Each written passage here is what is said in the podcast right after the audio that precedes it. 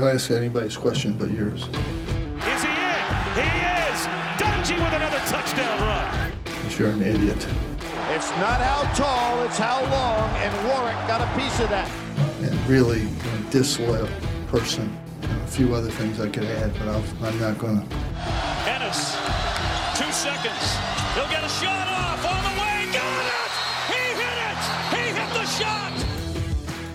Time for the Thursday edition of Locked On Syracuse. Tim Leonard and Tyler Rocky, your stop for daily Syracuse talk, the only podcast out there. We've got you every single day. And today, Tyler, I thought we might have not much to talk about, maybe in the grand scheme of things. We will preview Miami tomorrow, ahead of that on Saturday. But now that game got a little bit more interesting because Syracuse currently controls their own destiny for that five seed after Notre Dame and Clemson lost last night, which is big for a couple reasons. How about that collapse One of them being that we South Bend last night? Yeah, that was- unbelievable. that was tough. Shades of uh, Florida State coming back on Syracuse, Right, little bit, exactly. but on the road this time. And then So, on top of that, tough loss for Notre I mean, Dame. Clemson just got steamrolled too. Yeah, Clemson did. I thought they were going to put up a fight against Virginia Tech on the road, but now Syracuse could get it even with the loss to Miami and Notre Dame and Clemson both losing. But keep in mind, Notre Dame and Clemson have the tiebreaker over Syracuse.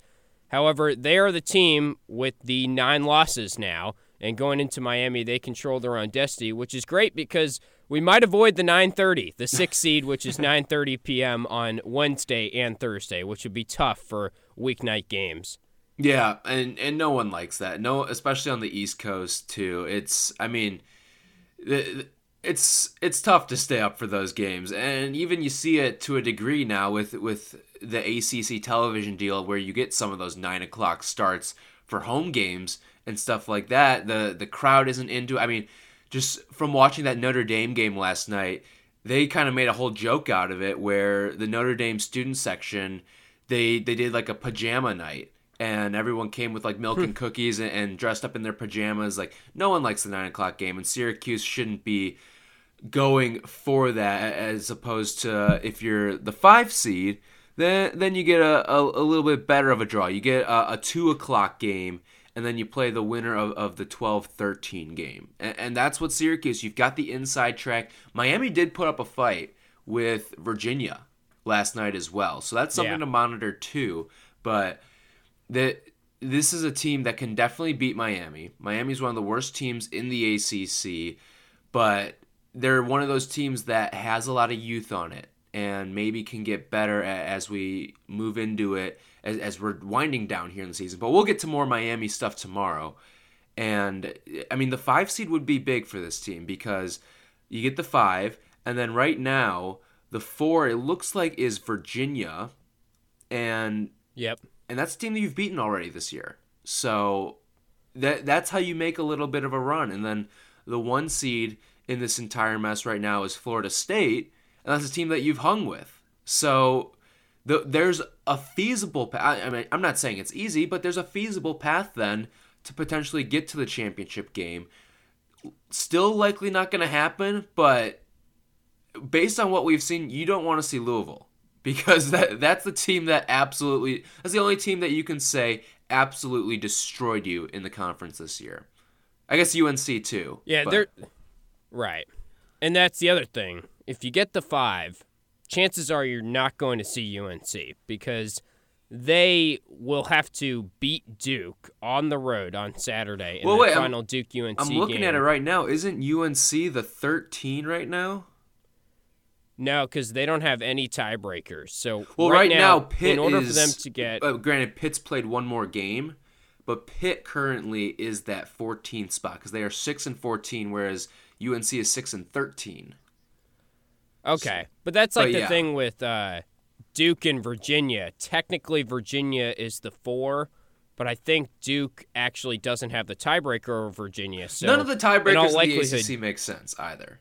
It's yeah, a giant mess. We've gone over that, but in all likelihood, Duke is going to be the four seed if things play out how they should, and both teams just win out. And then if everyone wins out at the bottom, UNC remains the 14th seed. Now, UNC is probably not going to win at Duke, though. I know they gave them a fight at home. It's a different story in Cameron, if they don't win at Duke, they are the 14th seed, which means they would play the sixth seed, which Syracuse is now in position to avoid if they beat Miami. So there's a lot of games here within the game, but basically the five seed gives you the better shot of avoiding Carolina.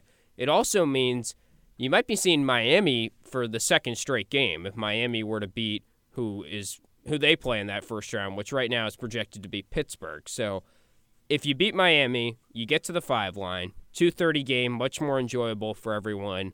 And then also, you probably avoid UNC and just have a better track towards making it. right. And we just know the the matchup with Carolina is not something the Syracuse team wants to see. I mean, we we saw it play out in the dome, and then you you would see it in potentially a, a situation where it's pretty much a home game for UNC going to Greensboro. And even though this team is down, some of these guys and some of these fans might want to see Cole Anthony one last time.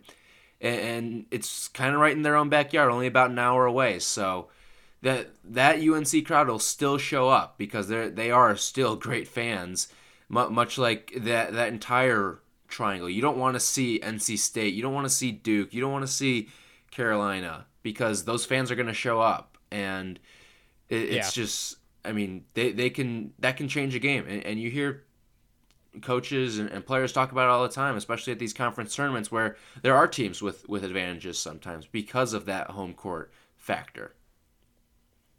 So Notre Dame hosts uh, Virginia Tech in their final game. Clemson hosts Georgia Tech in their final game. So those are two likely wins. I mean, again, these are all hypotheticals, but chances are you either win and get the five or you lose and you're probably giving up that five seed. Because again clemson and notre dame have some tiebreakers over syracuse. And we tweeted this out at locked on syracuse at lo underscore syracuse. This is the this would be the highest finish for syracuse. If they win on saturday get that five seed. Since the first year they joined the conference when they had tyler ennis started 25 and 0 and finished second in the league because they slipped up a little bit towards the end. So They've been on a run here of 10th, 9th, 8th. Last year they were 6th in the conference, and this would be a fifth place finish, which is crazy to think because they basically have no shot at making the tournament, but it would be their highest finish since they made that run in 2014. Yeah, I mean, it's insane to think that that this is a league where you're going to go over 500. I mean, looking at the teams right now, there's a chance that only 4 teams finish above 500 in the ACC. And, and some people may be saying, oh, it's because they added the, the two extra games. Well, I mean, just look at it. The disparity. I mean, there's a clear tier above where the five line is. Like the, the, the teams that are getting buys are rightfully deserving buys in this league when you look at these teams that are racking up 14, 15 conference wins, maybe even 16 conference wins when it's all said and done, and then you get down to, to the Syracuses and the Georgia Techs and the Notre Dames and that clump that's hovering right around 500 in the conference. There's a clear gap between that top level and, and where Syracuse is, and you've seen it play out this entire season.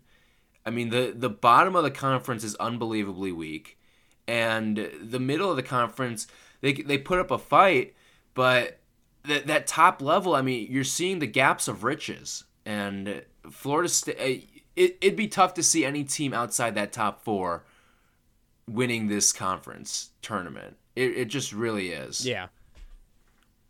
Such a weird year. Yeah. I don't even know I mean, the fact that you're looking at they, I mean teams that are going to finish above 500 like a team like Syracuse, and obviously the, the story on Georgia Tech is different because of their ban that they've imposed, but for a team like Syracuse, they're gonna. It, it looks like, I mean, at worst, finish 500 in the conference, and they're not gonna sniff the tournament. Yeah. And let's not forget, Syracuse was projected to finish eighth in the conference going into yeah. the year. So in some ways they exceeded expectations, but their non-conference was so bad they don't have the signature win. So now this is where they stand going into Greensboro. So it'll be interesting to track what they do. That Miami game does have some significance because I think the five line is much more favorable than the six line for Syracuse. But I'll be down in Greensboro. We will be giving you guys content from there as the games and the week progresses there. But when we come back, let's talk some Elijah Hughes to the NBA. This has been a topic we've been meaning to get to on Locked On Syracuse. Jim Boeheim made some comments about some former NBA players and kind of the state of college basketball right now. So we'll dive into Elijah Hughes' chances of going pro. That's next on Locked On Syracuse.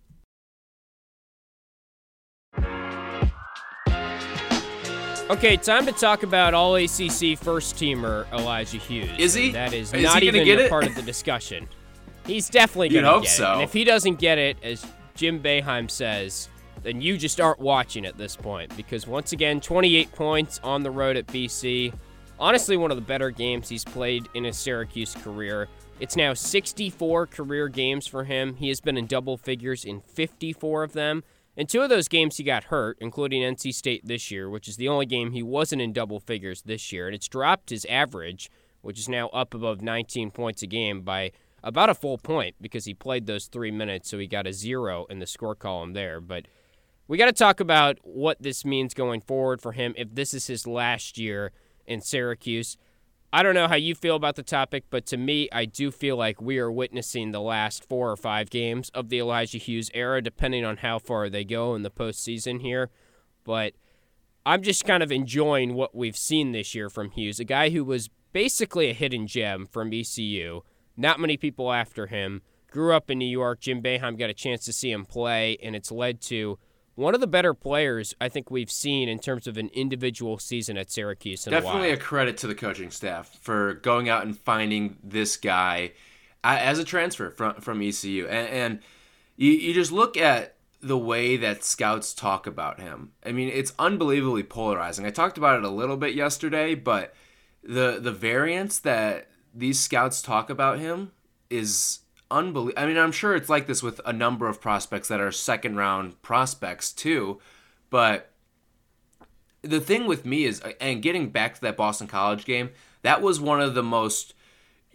That was the probably the the shining moment for me of games where you're watching him and you're saying he looks like a pro. And, and I don't know how many scouts were in the building for that. I know that a number of them were, but that that performance, I mean, he was just making tough shot. He was making NBA caliber shots over over the, those Boston Yep. College defenders all night long, and I just think that yeah, we these are the last handful of games that that we're gonna see out of Elijah Hughes. You'd imagine he'd go, even with whatever's being said about him by scouts, uh, by by Boeheim, and and the the thing with, and I don't think Boeheim's necessarily deterring his players from going. At the end of the day, he he's gonna say, all right, yeah, do do what's best for you. He like. Would he like Elijah Hughes back? Yeah, obviously he would. It, it's his job and, and it makes his job a little bit easier. But it's also he, he realizes that this is the way that people are now, and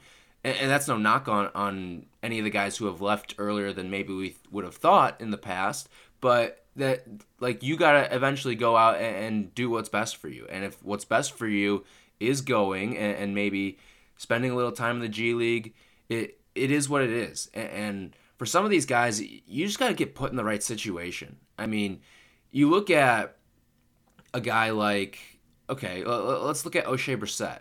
How about Jerami Grant? Yeah. he's in the great situation I'm- now for a couple. I'm not even saying Syracuse too. Like I think about a guy Sure. like Ky Bowman from Boston College. Talk about someone who who fell into the right situation.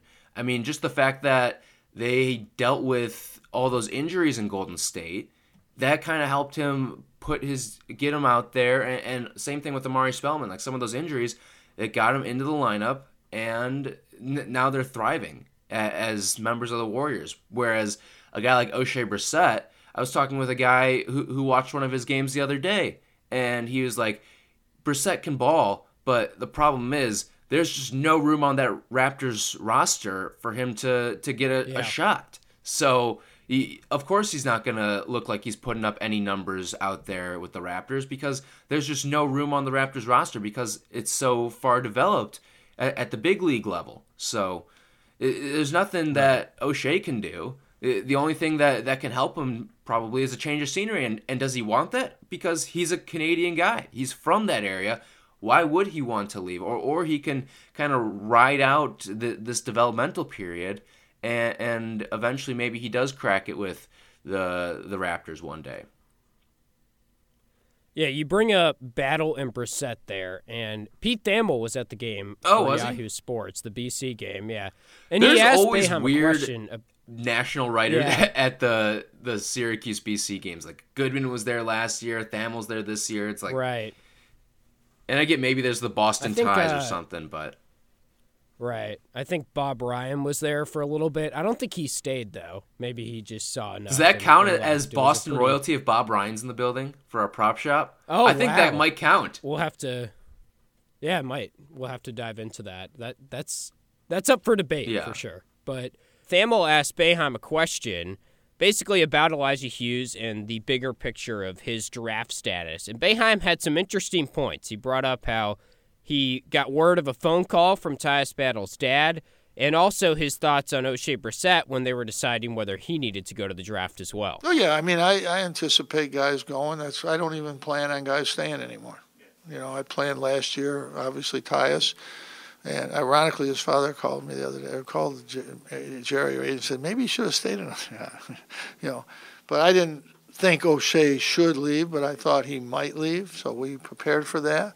But you don't replace a player like that. You know, if we had him with these young guys, he'd make a difference with our team this year. So originally, when I heard that, I thought he was saying Battle called him. I think listening back to it, he was actually saying Tyus's dad called Gerry McNamara, and then Gerry told Jim Boeheim. Regardless, Tyus's dad calls one of the members of the coaching staff. We think it's Gerry McNamara, and says, "Yeah, maybe he should have stayed another year," which obviously hurts for Syracuse fans' perspective because you think about a Hughes this year and a battle in his senior year, how fun that could have been. But that's the nature of every team these days. Right, and again, college athletics, they're the great turnstile of of athletic programs and you you just look at what what could have been. I mean, especially defensively cuz Battle was pretty good at that top of the zone too and that's definitely been the weakness. You think about what could have been defensively had Brissett or had Battle come back and it's just having veterans in there that know the zone too as opposed to you, you've got guys out there who, who maybe aren't as comfortable with it. And you think, too, I mean, imagine a, a roster where Joe Girard is the one coming off the bench. Yeah, that'd be nice. Like that that's the, the level of depth that this team would have had and, and would be playing with this year. A, a starting five where you essentially swap out Girard for Battle. And, and we don't have to get into the whole would Battle have actually played the one conversation. I think that's a, a, a largely irrelevant conversation because he did play it at times yeah. last season and, and played it pretty well.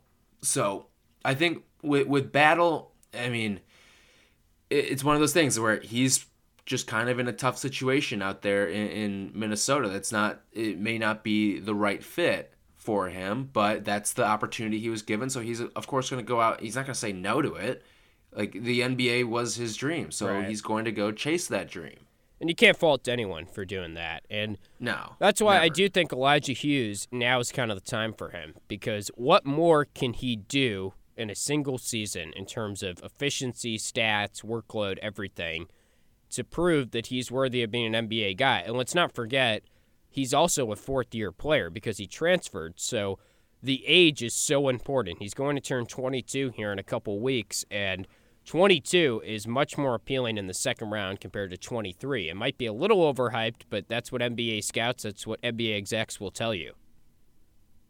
Yeah, I'm right there with you on that. I mean, the tread on the tires too, especially in this day and age where you're looking at, at guys who pretty much don't even play every single game. I mean, seeing a guy play 82 games in the NBA is like, whoa, what what's happening? and you you think to to a guy, especially in this era of basketball, where you're you're playing AAU tournaments every single weekend. It seems like, and, and it's just basketball, basketball, basketball the the tread is on the tires and uh, for once you get to that 23 and you've had all that like why why would someone go after an Elijah Hughes if there's maybe some guy who's 21 and possesses a little bit of a similar skill set too? Yeah. so it, it's it it sucks that, that that's kind of the way I mean I was thinking about this the other day too. Kirk Hinrich was drafted, I believe, seventh overall by the Chicago Bulls, a four-year guard. out of out of Kansas. Couldn't beat Syracuse in the national That- title, but carry right, on. exactly. he would never like that would never happen today. No. That- like like nothing like that could even like think about recent examples of, of someone like that, and, and you think of like Ryan, uh, like you think about the Villanova guys that come out lately, like Archie Arcidiacono or Brunson. Uh, J- even Jalen Brunson. Brunson wasn't a senior, but th- that's the type of guy that that it that it is. Like those guys didn't even sniff the first round. I mean, I don't even think Arcidiacono was drafted. No. Too. And, and granted, he's carved out a nice little niche for him in the NBA, but like Brunson was a second rounder, and like you look at these older guys and they just don't pop off the page anymore. Like like these execs are, are worried about age a lot.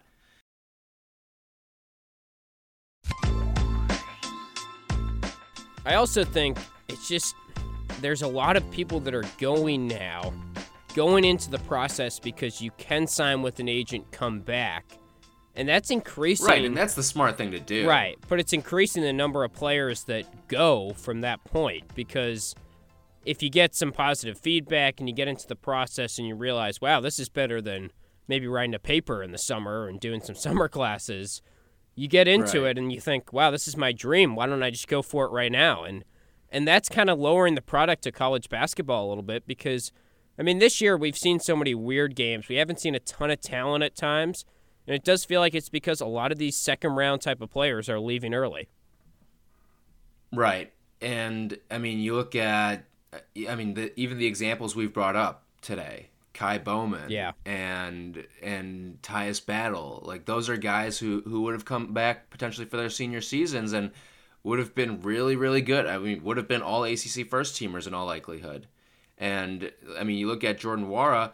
I guess that's kind of the the other side of the coin too. Is how much can you improve your draft stock when you're playing to improve your draft stock? It seems like sometimes. I mean, it, it seems like there's certain games where Jordan Nwora has one purpose and one pers- purpose only, Yeah. and it's not to win the basketball game. It is I want to look as good as I can in front of NBA scouts, and ultimately he flops uh, more times than not. It seems like I wouldn't say his draft stock has improved this year. No. I mean, I, I and that's a baseless claim other than what I've just seen on the tape, but I think he would have been better off going last year than he would have this year. Yeah.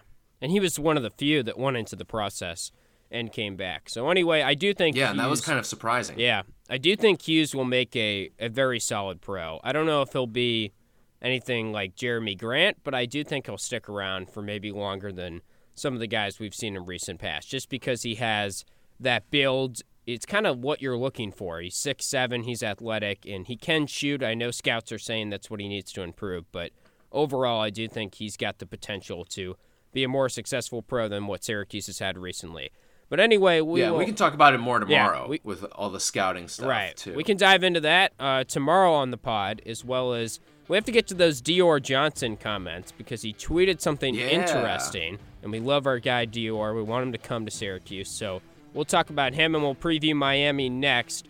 That's coming up tomorrow on the Locked On Syracuse podcast. For Tyler Rocky, I'm Tim Leonard. Thanks for listening. As always, check us out on Twitter at LO underscore Syracuse, and we'll talk to you guys on Friday. Thank you.